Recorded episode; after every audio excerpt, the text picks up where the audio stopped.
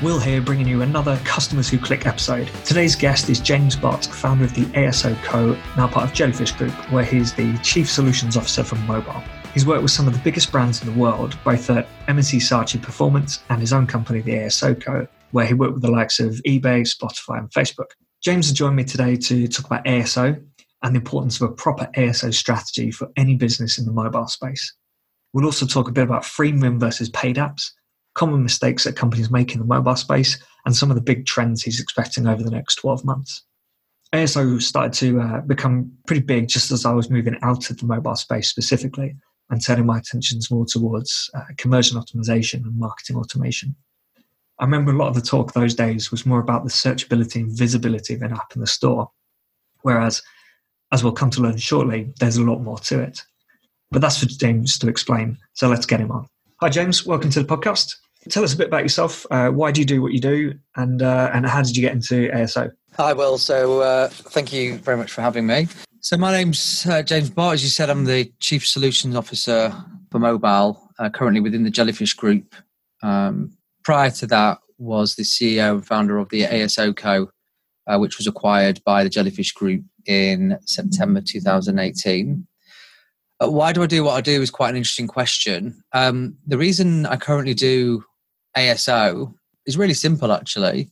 So I used to work in um, a very large mobile media agency, and you know, on a daily basis, we were spending you know millions of dollars um, in on some clients, you know, on a monthly basis, and driving a lot of traffic um, to the app store. And it was very rare that we actually looked, um, you know, at what was happening on the actual page in in the app store when you actually look at what's happening uh, within the App Store, which is for the most part, for most mobile first businesses, that is the primary landing page.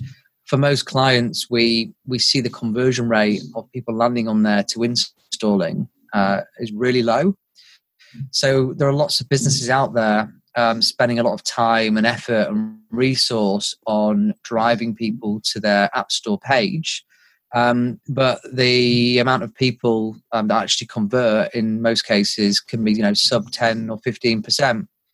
Um, so the reason we do what we do is, is, is quite simple. It's, it's, it's educating people on um, how to encourage mobile growth. And, you know, it's, it's helping people to get more out of every single um, piece of activity um, that they, that they're running. Um, and also, I think what's fascinating about ASO, which is what I absolutely love, is that you know that it's a relatively low cost process um, that can have a massive impact. So, if you're a very big business that is generating a lot of installs, you know, just by changing the creative, um, can have can have a really big impact. So that's really exciting for me. You know, you don't need to spend you know millions of pounds in order to to drive lots of um, lots of further adoption um, so the reason why I do it is because you know it's all organic. Um, I think there's lots of opportunity for businesses, big and small, to be able to to do this either in a more complex way like us or on a, on a, in a more basic way and still see results. And also, as a process, it's still really new.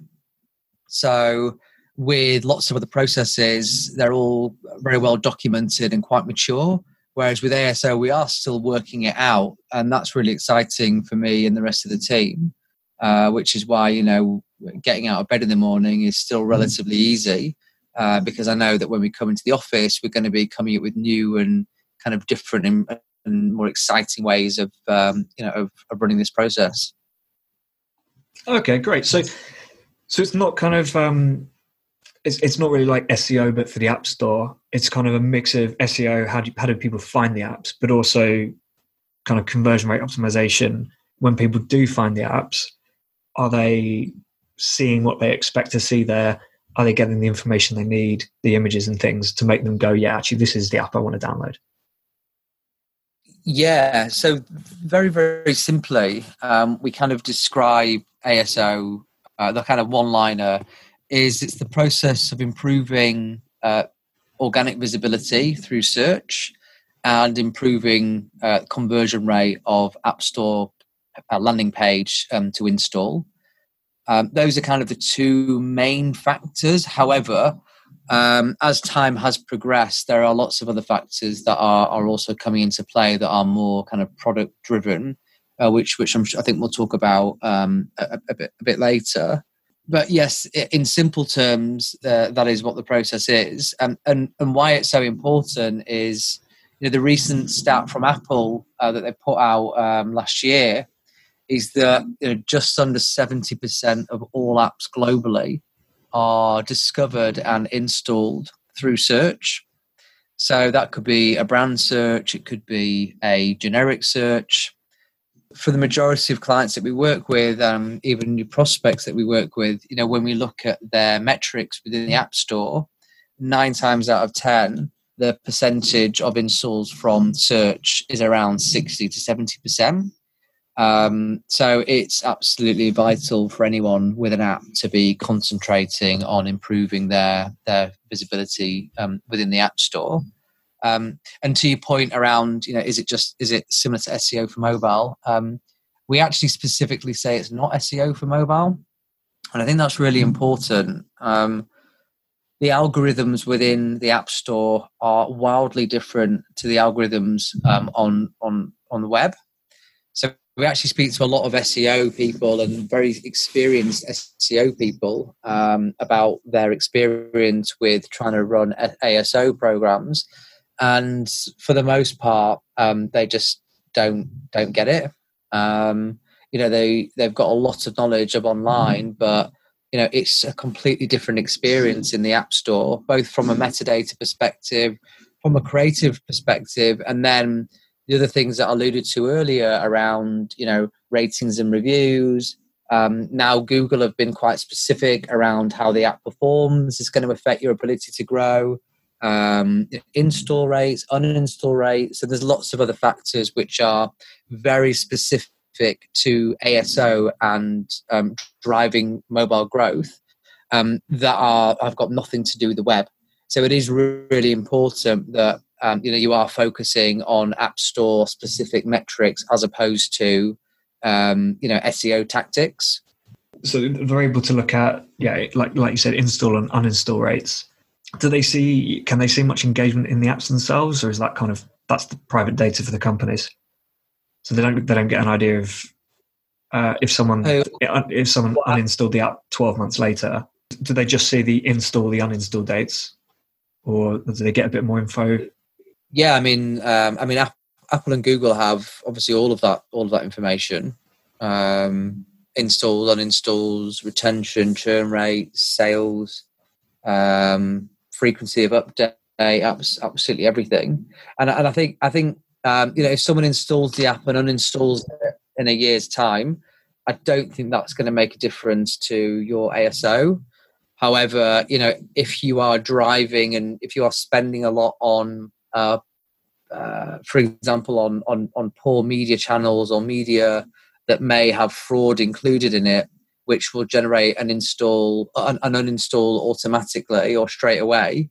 Um, that is going to have a significant impact um, on your, your ability uh, to grow. The both algorithms really don't like significant amounts of uninstalls. It signals that either the product isn't good and they're always going to rank a better product first, um, or you know you're trying to manipulate the app stores, which is a tactic that was used back in the day, all around chart boosting and using incentivized media. And you know both Apple and Google have been quite vocal around these types of practices uh, and saying that you know they they don't favour them. So it is really important that you know you you are looking at all these metrics and not just you know what keyword do I rank for. Yeah, on on the on the topic of uh, uh, you know ma- manipulating the app store, I remember about it must be like seven, eight, probably eight years ago. Um, I can't remember the name of the company, but they specialised in getting you ten to fifty thousand downloads. I think it. I think they just asked you to give away your app for free. So each day they'd have one free app on their in their app, and for that day, yeah, your app is is completely free to use or free to download. And then the idea was you'd get like 50,000 downloads, 100,000 downloads in a day, massively boost mm-hmm. your App Store ranking, which would then get you the, the organic downloads. And then I think Apple told them Apple banned them and told them they, they can't be a marketplace within a marketplace. Yeah. Which I suppose is, is kind of fair Yeah, from yeah. their point of view. Yeah, and absolutely. I mean, and this is where there's been uh, an almost seismic shift within the App Store.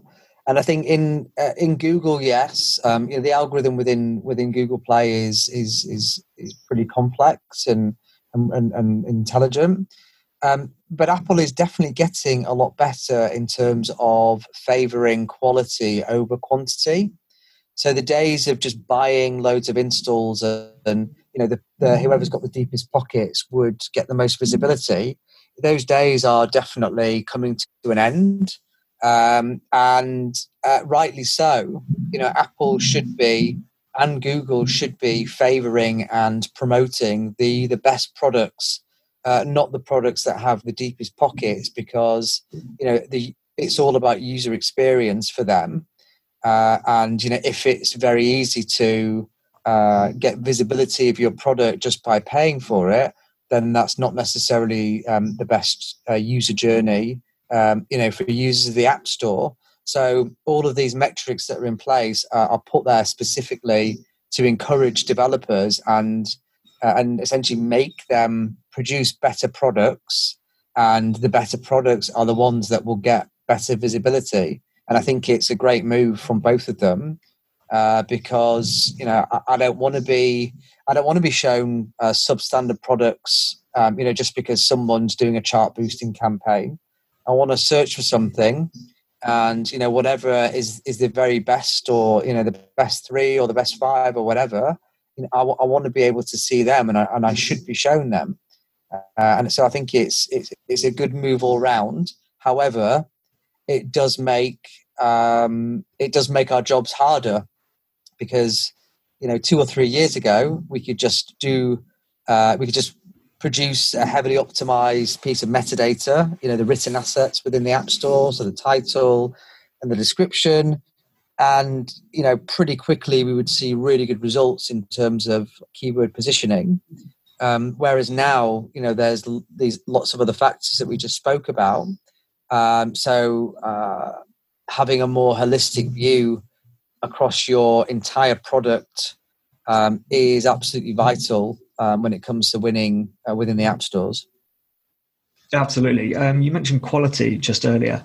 Um, so my experience has been that it's been a lot harder to launch an app through Apple, um, or at least they've been they're a lot stricter, um, is what I've seen. But once you're in the App Store, do the different stores differ significantly in the approach you need to take towards ASO, or can you kind of you know, if you were a small team, for example, could you kind of take one strategy and run it on both? No, we wouldn't recommend that at all. I mean, there are some some quite big differences. Um, I mean, you've got you've got various different areas that will have an impact. So, in Apple, you've got the title, the subtitle, and then you've actually got some keywords that go in the back end, and then you've got the long description. Now, the long description Apple is primarily for conversion. So those keywords, well, we as a business we actually optimize them anyway, but we're we're pretty sure that actually the uh, the amount of indexation of those keywords within Apple is very low, whereas within Google Play, you've got the title, you've also got the short description, which is around eighty characters, and then you've got four thousand characters in the long description, which is fully indexed by the algorithm. Um, so if you take the same tactic for iOS as you do for Google, you're actually missing a massive trick there from multiple uh, perspectives. Also, um, in the way in which the apps are presented is very different. In iOS, when you search for something, you get the first three screenshots. You know, so those are really important on the icon. Whereas in Google Play, it's more of a list, so the icon is actually really important and up until recently, um, uh, the screenshots in Google Play were essentially below the fold. So the format and the way that you optimize um, has to be platform specific. It's not a one size fits all. Um, and we understand that you know it's it's difficult for some teams and capacity's hard, but you know, if the app is, you know, one of your primary revenue streams, then really you should be focusing um, on the individual platforms and looking at how they are presented and and what people see when they go in the app store because the, the two experiences are very very different. So i guess on on, on that topic then uh, are there any big or common mistakes you see uh, in mobile strategies? Yeah i mean i think the the number one has to be not having the right tech. I mean we see i see this time and time again and i think a lot of businesses they don't quite realize that technology for mobile and for apps um, is again is very different um, to online. So you know if someone has you know we talk to big businesses and they say yeah we use adobe. You know i'm like you know sort of put my head in my hands and it's like okay look we need to we need to rethink this especially if you're going to start investing in the product so having mobile specific technology um, for media, for retention, for you know push, uh, for uh, analytics. All of these things work very differently um, to how they work on the web. So I think kind of primary primary uh, area that, that businesses don't get it right from for a launch is not having the right technology, and that really can make or break um, a business. You know, if you're not don't have the right data, you don't have the, the, the, the, right viewability on what's happening you don't have the ability to optimize correctly i mean there's so many things um, that, that, that you that you'll be limited by um, if you don't have the right technology in place um, so that would be uh, uh, like the number one before you even do anything make sure you've got the right kind of tech stack in place and a lot of vendors offer services for free so even if you are a small company and you're thinking well this is that's going to cost a fortune there are lots of these vendors that offer a very low usage package for startups. So there aren't any excuses, quite honestly. Um, and then I think the other the other kind of main one, which we see a lot, is just not not having um, the right KPIs. You know, we still get people like fixated on cost per install, and you know we've we've moved on a lot since then. If you've got the right setup, yes, cost per install is important. You do need to be monitoring it, but you know, uh, looking at downstream funnel events and um, you know, before we started uh, this, before you, you hit the record button, you were talking about LTV and lifetime value and modeling and stuff like that. You know, all of that, um, you know, is is very feasible within within mobile. Um, and I think the more you understand about your user and the more you understand about LTV, um, the more you're going to get from all channels, whether it be paid or organic. Because once you have an understanding of the value of that user, it's much easier, um, you know, to invest back into growth. And if you don't have that understanding, it's very hard to invest, and you just spend a lot of time trying to buy everything as cheap as possible. When really you can afford to spend more because users are worth more. Yeah, if you're going to have a mobile app, make sure you've got mobile specific technology involved um, I guess even if you have a, a massive web business, um, it, it, kind of makes sense if, if, the tools you're using there are not too suitable for, for apps, go and get a different tool um, and, and just and have a separate, almost a separate tech stack, really. Yeah, of, of course. I mean, look, look, there are some really good um, vendors that do both, and Jellyfish is quite is a big partner of Google, and I know that they've got some really exciting developments when it comes to, you know, looking at um, um, app to web, uh, a mobile web um, to web and to app, and and all those different journeys. Um, but but yes, I mean for for a lot of businesses, um, yeah, it, it's it's vital that you've got um, a stack for both, or at least a stack that caters for both um, but has mobile specific components within it. I mean, definitely. Yeah. And then, yeah, on the KPI side, I think it's it's not a problem that's uh, you know exclusive to apps, obviously, but uh, a lot of businesses mm. Tend to focus on on stat, on KPIs that are a bit too top end of the funnel, um, and they're not not really considering whether they've got valuable engaged customers. Um, they're kind of looking at you know someone might be but you know you, you will get a report or ask, ask to be put a report together on yeah cost per install or cost per sign up. And actually you need to be looking at well are these people using the app? Are they spending money? Are they actually valuable? Mm. Yeah absolutely. Yeah. Um, so do you think uh, obviously there are there are a few businesses you'd exclude but is a mobile app kind of an essential for any b2c business now? Uh, no uh, definitely not. I'm happy that we've actually moved on from everyone needs an app um, because you know when I got into this you know business a long time ago, uh, and well, well, well, I say that when the App Store launched, uh, and a few years after, you know, it was like everyone had to have an app. Um, didn't matter whether you were e-commerce or brands. You know, everyone had to have an app. Um, and it was ridiculous because you know there are all these ridiculous all these apps being built by you know Bacardi or um, whatever, and uh, no one was using them. So people were spending a lot of money on on apps, and no one was using them. So I'm glad that we've kind of passed that that that point. Um, you know, an app is all about driving. It's all about either driving revenue or I think it's about driving value or it's about driving retention, right? So if you've got an app that drives revenue, then absolutely it makes sense. If you um, have an app that um, drives value and brand value, so it might be you know, looking up an insurance policy or understanding, um, you know, I don't know, a, a, travel planner or something that that is associated with your brand and actually has like a really really uh, large value proposition to your users. I think that makes a lot of sense um, and then the other side is is for retention so you know apps apps are very useful and actually quite engaging when it comes to um, retaining existing users um, and also really good for research as well. So, I mean, travel is a is a great example of that. You, you know, you don't book your holiday. Uh, you don't book a holiday every every month. I mean, most people don't anyway. I I, I certainly don't. Um, but you know, it's important for brands like Hotels.com and various others, um, or you know, Skyscanner or Price, whoever it is.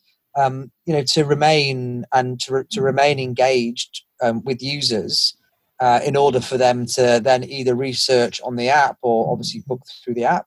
So I think I think if there's a very clear value proposition, which I know sounds really obvious, um, then then it does make a lot of sense. Um, and then the other ones that we see as well is you know these kind of more uh, companion type apps.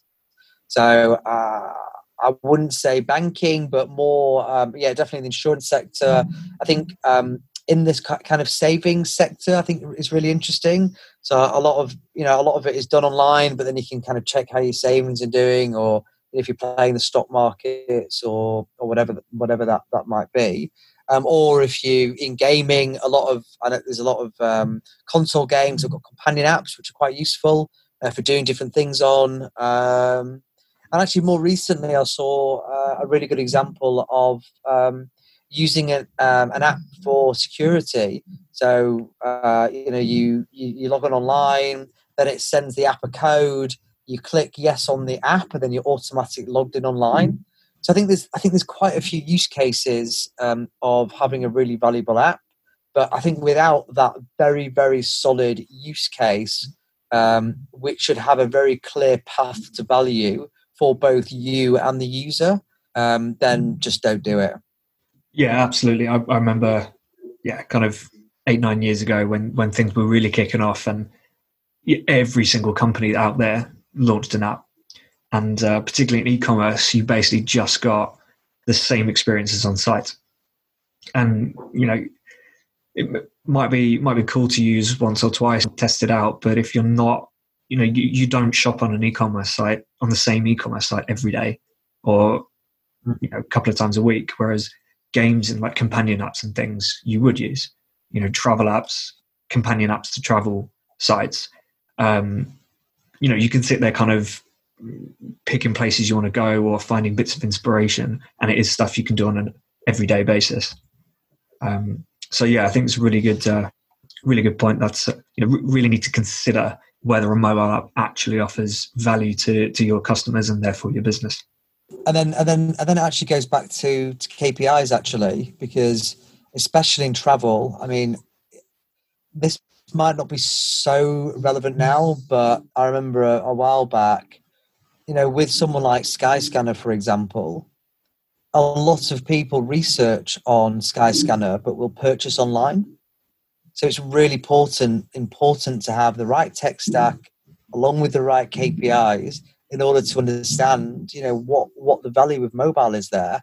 Because if you just looked at mobile sales, you might think, oh, okay, well, actually, we're not really getting much value out of the app. Um, so why are we investing in it?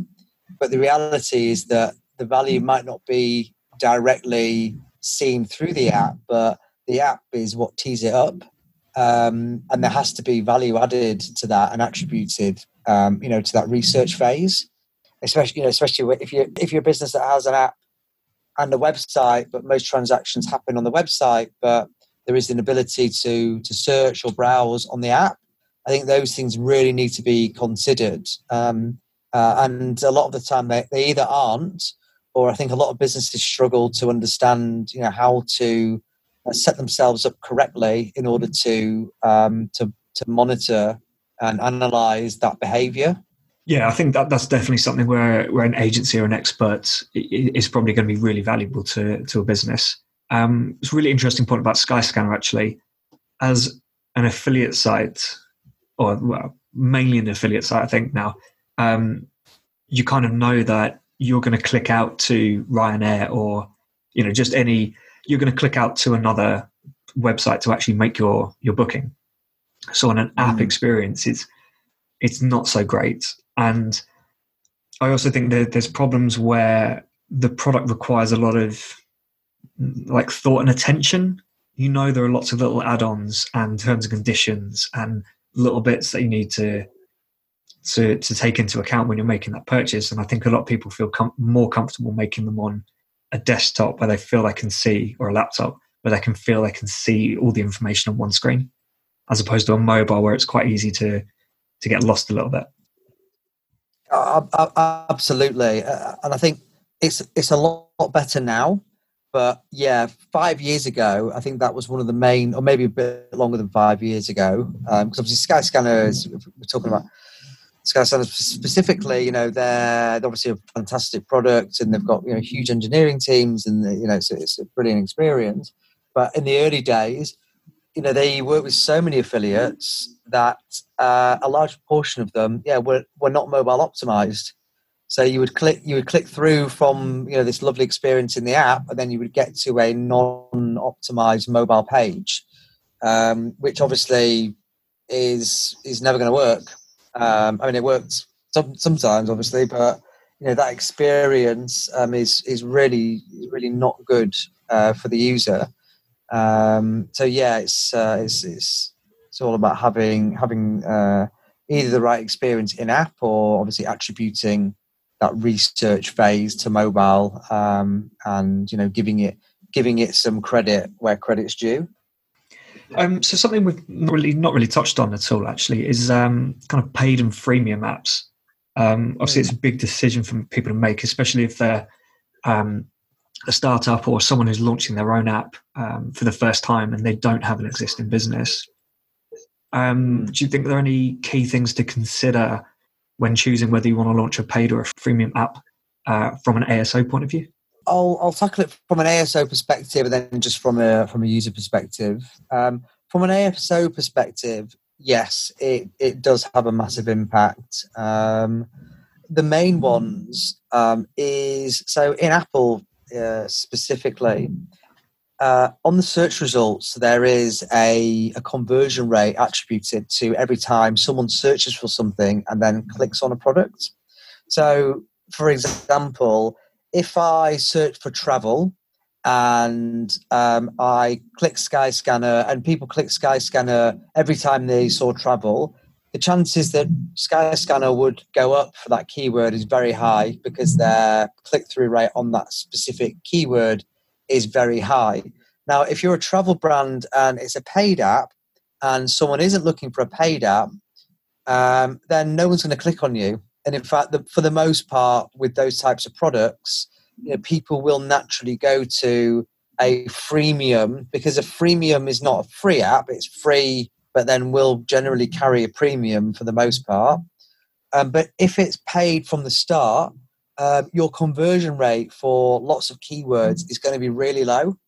So actually, when you are a paid app, your ability to rank highly for search terms uh, is actually it actually uh, decreases quite significantly.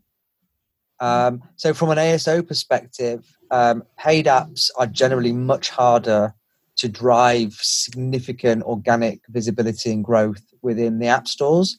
So definitely something to uh, to consider. Do you um, think um, if you if you really really wanted to launch a paid app, do you think potentially a better idea is to actually use other marketing channels or web based marketing channels and build up kind of audiences that you then push to the app store?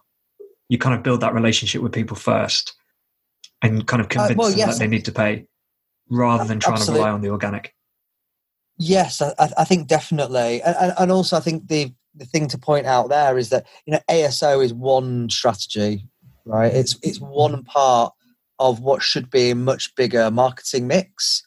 You know, I think I think people who uh, not many people do this, but some do. You know, they think ASO is the kind of um, you know the only thing they need to do, uh, but it's not. You know, you still need to uh, drive, um, you know, uh, brand affinity, um, and you still need to do all those other things in order to, to get people in, engaged. So, 100%, I think if you've got um, an app that you need to pay for straight away, um, yes, there are lots of other channels that you can drive acquisition through, where you can maybe where you can maybe tell the story a bit better. Um, you know, there are obviously you can run paid, which still appears at the top of the app stores, both um, if you run it on Google UAC or if you run it um, through Apple Search Ads. So there are, there is that ability to do it through paid and still appear, you know, where you need to be. Um, but yeah, from from an organic perspective, it's it's a lot harder. Um, and then I think just generally, um, history has shown us that um, any any app that's a, a walled garden uh, from you know from the from the get from the uh, from the first install um, generally the conversion rates um, to either registration or to sale tend to be a lot lower. And unfortunately we do live in this world of uh, free consumption. And i think even just giving someone a little bit of content or a sneak preview or or something like that uh, i think will make uh, your conversion rate a lot higher so generally, um, not not with everything because you know not everything should be free, uh, but for the most part, freemium apps are a lot easier to uh, definitely a lot easier to grow, a lot easier to grow organically. Um, generally, we see higher conversion rates, uh, not just from install, but obviously install to registration and registration to purchase. Um, so yeah, I think all these things need to be considered, unless you know you are you know uh, what's a good example? You know your TomTom i don't know TomTom for example. You've got a massive web presence you know you've got significant amounts of traffic you've got a huge database and you've got a product that is a paid product and i think at that point it obviously makes a lot of sense um, but like everything i think without people kind of knowing the feel look and feel of how a product is, you know, I think there's generally some reluctancy to pay before they've played. Yeah, I guess for for someone like TomTom, it's almost uh, an additional accessory. So people have probably got a GPS, their GPS, aren't they? I think I think nowadays, you know, TomTom having an actual TomTom in your car is the actual unit. I mean, I haven't seen a unit for, for I can't even think how long. Yeah, it's probably been, been a while actually a long time. Yeah, I, I don't even. I mean, I, am sure they probably do sell them, and I'm sure people just want them in their cars and they don't want to use the phones. But I imagine the their app is is, is maybe not primary. I mean, I've got no idea. I don't know anything about their data or how they're currently running. But I mean, it's not very often that you kind of see a TomTom stuck in the window. It's usually a phone. Yeah, yeah. So, oh, sorry, what I meant was, uh, yeah, for the people who have one, or um, or I, I don't know, maybe they maybe they're installed in cars, as in TomTom have them installed in cars. I'm not too sure, but the app is therefore like kind of an accessory. It's something you can use in addition. But for the people who don't have it already, um, because TomTom is a paid thing, yeah, the they they view the app as just that product, but but in an app form on their phone. Yeah, yeah, yeah. Um, well, I think it's it's really interesting that you know people will people will spend like fifty quid on you know FIFA or you know other uh, games or whatever, and yet the idea of paying even like ninety nine p for an app seems to just mm. put off everyone. Uh, do you think we're always going to be in this situation where a, a paid app um, unless you're in that kind of TomTom situation, a, a, paid app is going to be really, really difficult to to grow um, like that, or not, you know, and that we're always going to look at freemium mainly. I mean, not not necessarily. I mean, the again, I think it all comes down to quality, and I think the most beautiful example of this is Monument Valley, uh, which was a game produced by the guys at um, Ustwo, which is an app development agency, and it was fully paid for. In fact, it was expensive, but the game was so good the graphics were so amazing and the the, the audio was just um, uh, unbelievable um, that that game just abs- it was a it was an unknown game and it literally just flew it just flew off the shelves because you know what they show people in the video and screenshots and everything else was you know it, was it was unbelievable and you know that game continues to you know to do extremely well uh, for the business and you know, Apple have featured it, and I think it might have been Game of the Year at one point. Um, so I think there's definitely um, examples of unknown games that are paid that have done really, really well. Um, but I think the challenge is that you know that was quite it was quite niche and it was you know it was a nice game. I think yeah with with more generic games, I think the problem is that there's just so many free games, uh, whether it's hyper casual or RPG or whatever, um, going in with paid, yeah, unless you've got some sort of brand affinity or, or some kind of existing user base, it is it is quite difficult. Um, having said that, I, I don't know how much it matters because you know in-app purchase is where the bulk of the revenue comes from. So it is free, but it's not free. It is free up until a point, and you know that is the the loop of, of the you know of the, of the gaming world is you know hook in with um, you know with a few levels uh, and you know once they they are comfortable and like the game and that's where the, the money starts to get spent either to unlock unlock new worlds or coins or ships or whatever it whatever it might be so i think if we're talking gaming specifically um, you know they might be free but only to a certain point so I'm not sure it, it, it matters if it's you know free or, or not free. If it's a good if it's a good game, that is. Yeah, if it's a good game and you've got got a way to monetize it uh, within the game, um, and I, I think yeah. a lot of them tend to focus on uh, kind of that speed and convenience of speed. So if you're mm. if you're pretty good at the game, rushing through the levels, uh, you might find that you have to actually pay to to continue. Whereas other people who are happy to to wait out the game. Obviously, it depends on the type of game, doesn't it? Yeah, um, absolutely. Yeah. So, what do you think? Um, do, you, do you see any big trends coming up in mobile over the next maybe twelve to eighteen months? And any big things people should be looking out for or considering when they're when they're building their apps? I think this kind of siloed uh, way of looking at mobile is definitely starting to shift. I mean, we've been talking about holistic mobile strategies for a long time. The reality is that a lot of businesses still don't have that joint up approach to how it works.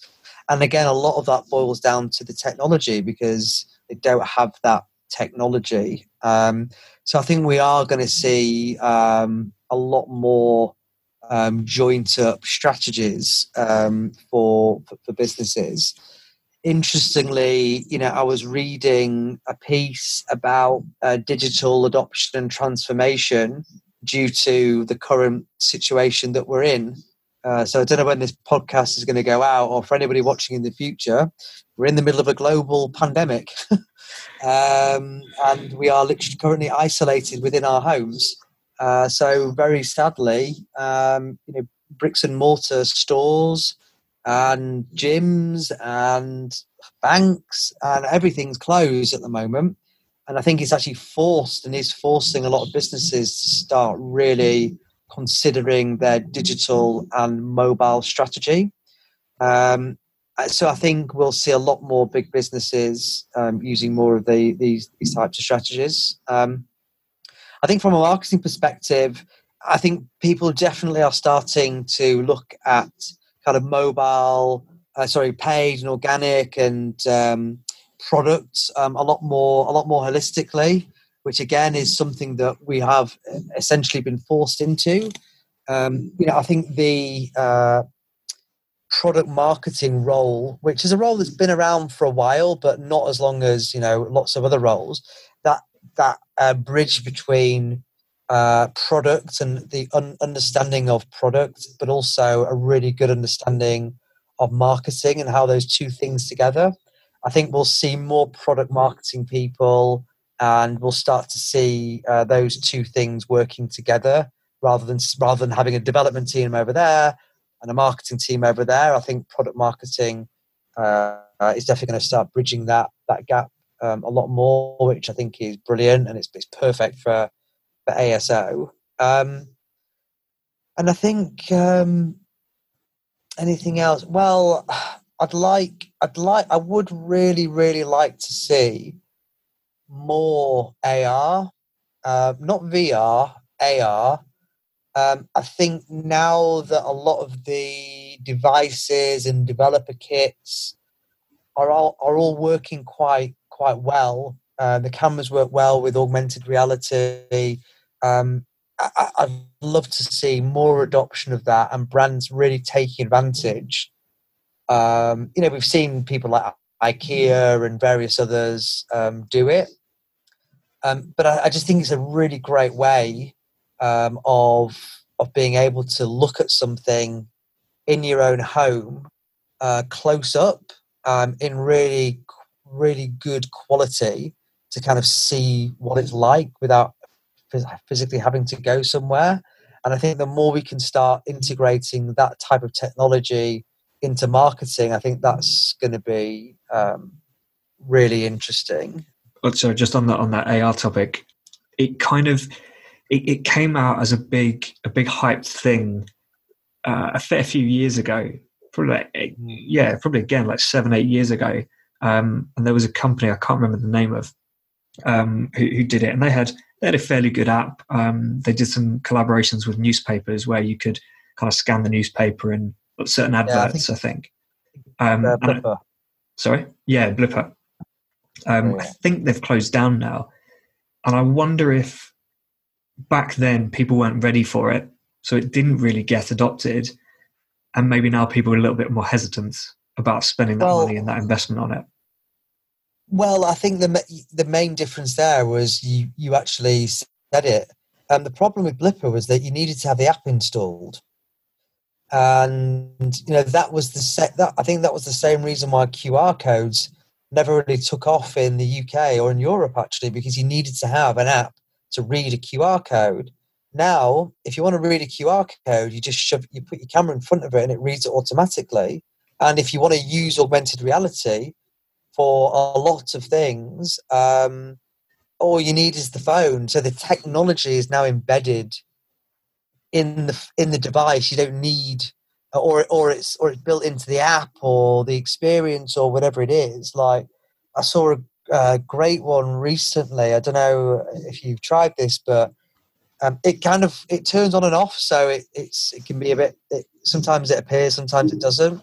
But if you Google on your phone, you know how how big is a wolf, or how big is a bear, or how big is a shark, um, Google actually with your device it puts the bear in in your room the actual size. So, you know, you can sit in your living room and have a full size grizzly bear in front of your TV, actual size. Uh, and I, you know, you can, you can, do the same thing with a great white shark. And you don't need any technology. You just all you need is your phone for that. So I think it's more about the the adoption of technology in the phone, uh, and that's what's going to increase the adoption. It basically the barrier to entry is is much lower. And I think Blippar were ahead of the time.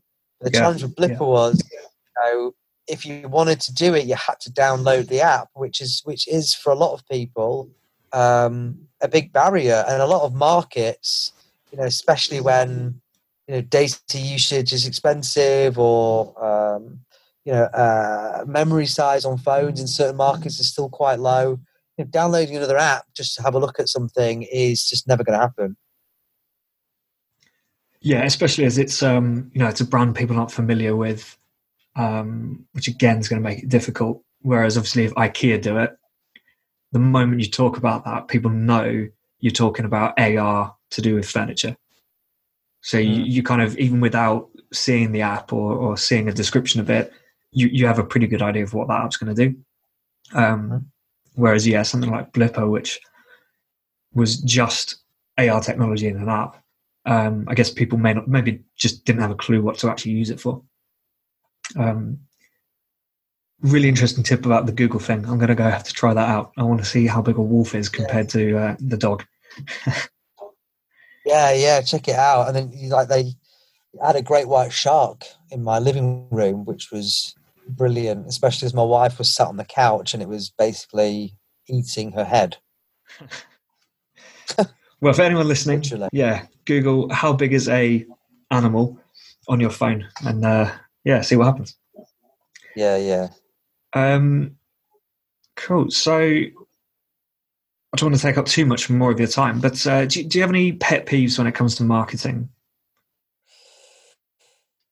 Well, I mean, given that we work, I work in you know in app marketing. The number one is you know people that assume you can launch an app and put it in the app store and, and that's it. I mean, that does really really annoy me. Um, the other the other one as well is I think there are a lot of businesses that have quite unreal unrealistic expectations of how much they can deliver from a certain amount of budget and it's yeah it, it, it is quite frustrating when we speak to some businesses and they say we want to drive 10 million of sales. And we go brilliant. Right what's the budget? And they say well we've got 50 grand and you know we might be able to find a bit more. The perception against reality sometimes is slightly jaded. Um, so that's that's that's a bit of a peeve but they don't call the app the app store the graveyard of apps for nothing. You know there are hundreds millions that are inactive that you know are dreams of people um, that either haven't done it correctly or you know haven't fully invested you know into the product. Um, so yeah i mean if you're going to do it i think from our perspective you know do it properly. There are lots of ways of doing it without a lot of budget but then at some point you know you're going to need to uh, start investing in the product if you want it to really really succeed. Um, unless you know don't get me wrong there are a number of apps that have you know uh, gone viral and grown organic organically but you know the amount of apps that haven't is far far more. Yeah i don't um i don't hear too much about this uh, anymore actually but yeah there was a big thing about going viral with an app and and kind of the the kind of growth hacky people were, were really pushing that and saying, well, you know, we'll, we'll launch this campaign for you. We'll go viral with the app and, and you're done. And it's going to cost you, mm. what, 50 grand or whatever. And then I think the mm. expectation is when, when people that then, while they're working on that campaign, they're speaking to other potential partners and channels and they're thinking, well, you know, this, this launch campaign we're going to do is going to drive us so much revenue. The other channels are going to be easy. They're just, they're, they're paid for already um, and then in reality, what happens is the viral campaign doesn't really go viral. Um, might get you know a few thousand downloads or whatever, but it doesn't go viral. It doesn't bring in that revenue which they were planning on using to actually uh, to to funnel into the other channels. Yeah, I mean, it's going to go viral is not a is not a, a strategy. So that's not really a viable business model. Um, so finally, uh, you've got your one marketing channel or tactic that you'd like to kill off. What is it and why? Well, the one tactic that I would definitely kill off is is you know being fixated on being number one in the charts. I mean, it really it, you talk about pet peeves. this is also a peeve as well as um, something that I would I would like to abolish. If you actually go in, so two things. First of all, Apple have moved the charts. So what they've done is they've moved the search.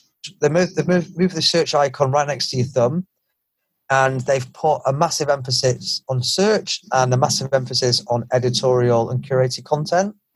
I think it's like six clicks to get to the charts now. Six in order to Oh, actually wow. go and see where the charts are. They are buried deep within the app store. Not only buried deep, once you actually get there, you've got to scroll to the bottom of the page. Um, and we still get a lot of businesses saying, "Oh, we want to be number one in our category," and this type, you know, these, these types of things.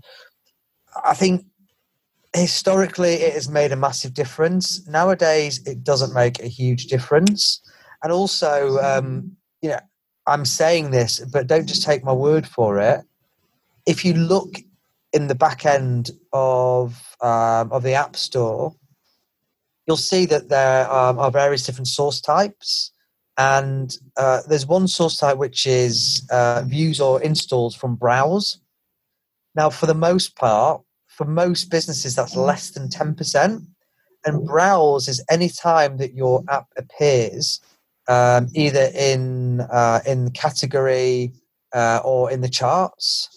So it's a very, very low percentage, but a lot of businesses still have it as kind of a number one KPI um, as you know for their mobile marketing efforts. And so for some people, it can make sense because you know they might want to use it as part of a sales tool. You know, going out and saying we're number one in the category or we're above our competitor, and I, and I get that, and that makes sense. But if it's just to be number one with no other KPI or no other reasoning, um, then spending money or focusing effort, effort on that is quite frankly a waste of time. Yeah, no, that was definitely a big thing a while ago. But yeah, so again, it comes down to have a quality app, give people uh, good experiences. People will search for the apps they want, they'll find those apps. And the end result could be that you end up in number one in your category. But actually, there's just no point focusing on that because getting there doesn't actually mean anything. Yeah, absolutely. Well, maybe not nothing, but it's yeah, it, it, it's not the uh, that one metric that you want to hit. No, no, no, definitely not. Cool. Well, it's been an absolute pleasure uh, talking with you. Uh, really interesting stuff. Great. Yeah, thank you so much. Um, yeah, it's been great. Stay safe and stay indoors. yeah. All right. Cheers. All right, thanks. So ASO is super important for mobile growth. While a large part of it is in, is improving App Store visibility, the actual process is vastly different to that of SEO. You can't apply the same style of think, thinking. In addition to visibility, a key part of ASO is optimization of the App Store page for conversion. Once people find your app in the, in the store, you need the right creative, the right descriptions, reviews, everything that you'd use on a web landing page, really, uh, to ensure that when traffic hits that page, they uh, it clicks the install app button. So even if you thought you don't have the time to focus on an organic strategy and you wanted to grow quickly via paid ads instead, ASO is still key to your strategy. But as James mentioned, nine out of 10 times, 60 to 70% of their clients' downloads are coming from search. So you can see how vital ASO is for visibility and for growing an app business. Another super important factor is the actual app performance itself. If your sales are low, churn rates high, if people aren't updating your app, uh, these are all factors that would negatively impact your App Store ranking. So if your app doesn't match the experience you advertise, or if you rely on really cheap, low quality networks and installs, at best you'll see a very short term boost in performance, but you're more likely to just do more damage than good. So I think in short, while it's getting harder to make tweaks within the App Store to rank higher, it's actually because the app stores are putting a really strong emphasis on the quality of the apps. Get your KPIs right. You know, cost per install has its uses, but at the end of the day, the install doesn't generate you money. So why would you have that as a KPI? As with any business, you need to know what your real KPIs are so that you can optimize both your product and the marketing you do towards the revenue generating results. So, if you're thinking of launching an app, there are two key things to consider. Firstly, your app store strategy does need to be different. It does need to be focused on the individual platforms and the different experiences customers have on those platforms. And secondly, quality is key. Quality in everything you do.